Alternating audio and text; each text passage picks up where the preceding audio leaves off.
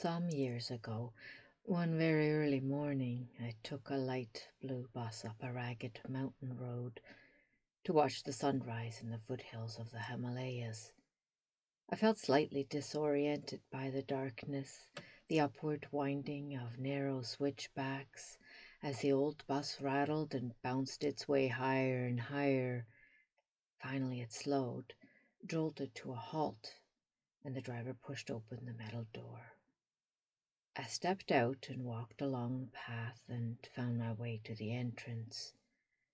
Still in darkness, I climbed the tall steps to the temple and its viewing deck, where, in the slowly changing morning, I waited for dawn.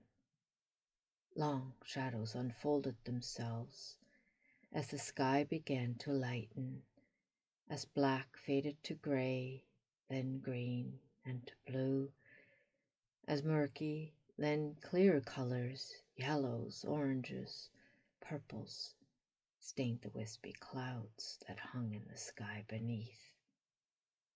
Slowly the earth turned, and a red sun rose above the roof of the world. On my way back down, I heard the ringing of copper bells that led the way brought to life by long ropes pulled by passers-by. And beside the entrance I now saw what in the early darkness I had missed. The brightly painted Lord Ganesh, God of all beginnings, wisdom, and understanding. On another trip into the wilderness last summer, I canoed past hoodoos massive boulders that were left behind by glaciers that scoured the earth millions of years ago. Some emerged from water, others rose out of sand, sentinels, murky evidence of long ago, an ever changing theory past. The markers in our lives, people and experiences, are not always clear their shadows sometimes overwhelm, loom too large, too heavy, or the moments are too fleeting and we miss their significance because we've already passed them by. And so we ruminate, visit, and revisit our memories, search for meaning and explanation, hoping to unlock the clues that brought us here but no going back will allow you to experience or understand them as they once were, because the light has already changed. And with it, the thing has changed and has changed you too. In a recurring dream, I'm standing in front of my sky blue high school locker. There's something behind the dented door that I need my backpack, books, my schedule, which will tell me where I should be, what I need to do, things I should know. And it's never quite clear. In every dream, my fingers begin to turn the lock, right, left, and right again. But always and slowly, I come to realize again that I can't open the mechanism that keeps the narrow door tightly shut because I've never known or understood. I've only ever guessed the lock's combination.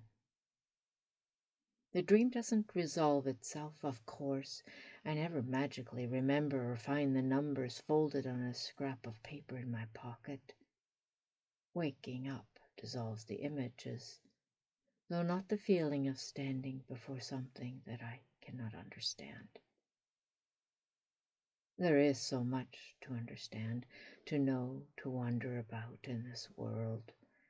Things we disbelieve, the vagaries of uncertainty that cannot, should not be. And so I'm forever searching, wanting to rationally explain experiences, people, things, to give them shape and form, to give them meaning, make them make sense, make them real, concrete the hope being, presumably, that if I can understand what's brought me here, then I'll know my way forward. That with enough of the pieces in the place, the puzzle's intentions will become clear. And yet there is a moment, wrote George Saunders, just before we start to explain, when we know something, we feel it, but can't articulate it because it's too complex and multiple. But the knowing at such moments, though happening without language, is real. Many years ago, early in my last pregnancy, a small man stopped me on a sidewalk in our neighborhood. He wore a name badge on a lanyard, and I guessed that he was on his lunch break. He said that he needed to speak with me, that it was important and urgent, something about karma.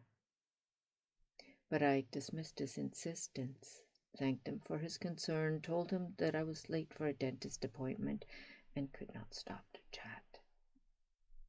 Months later, beside a small hospital bed, I watched my little son's life fade.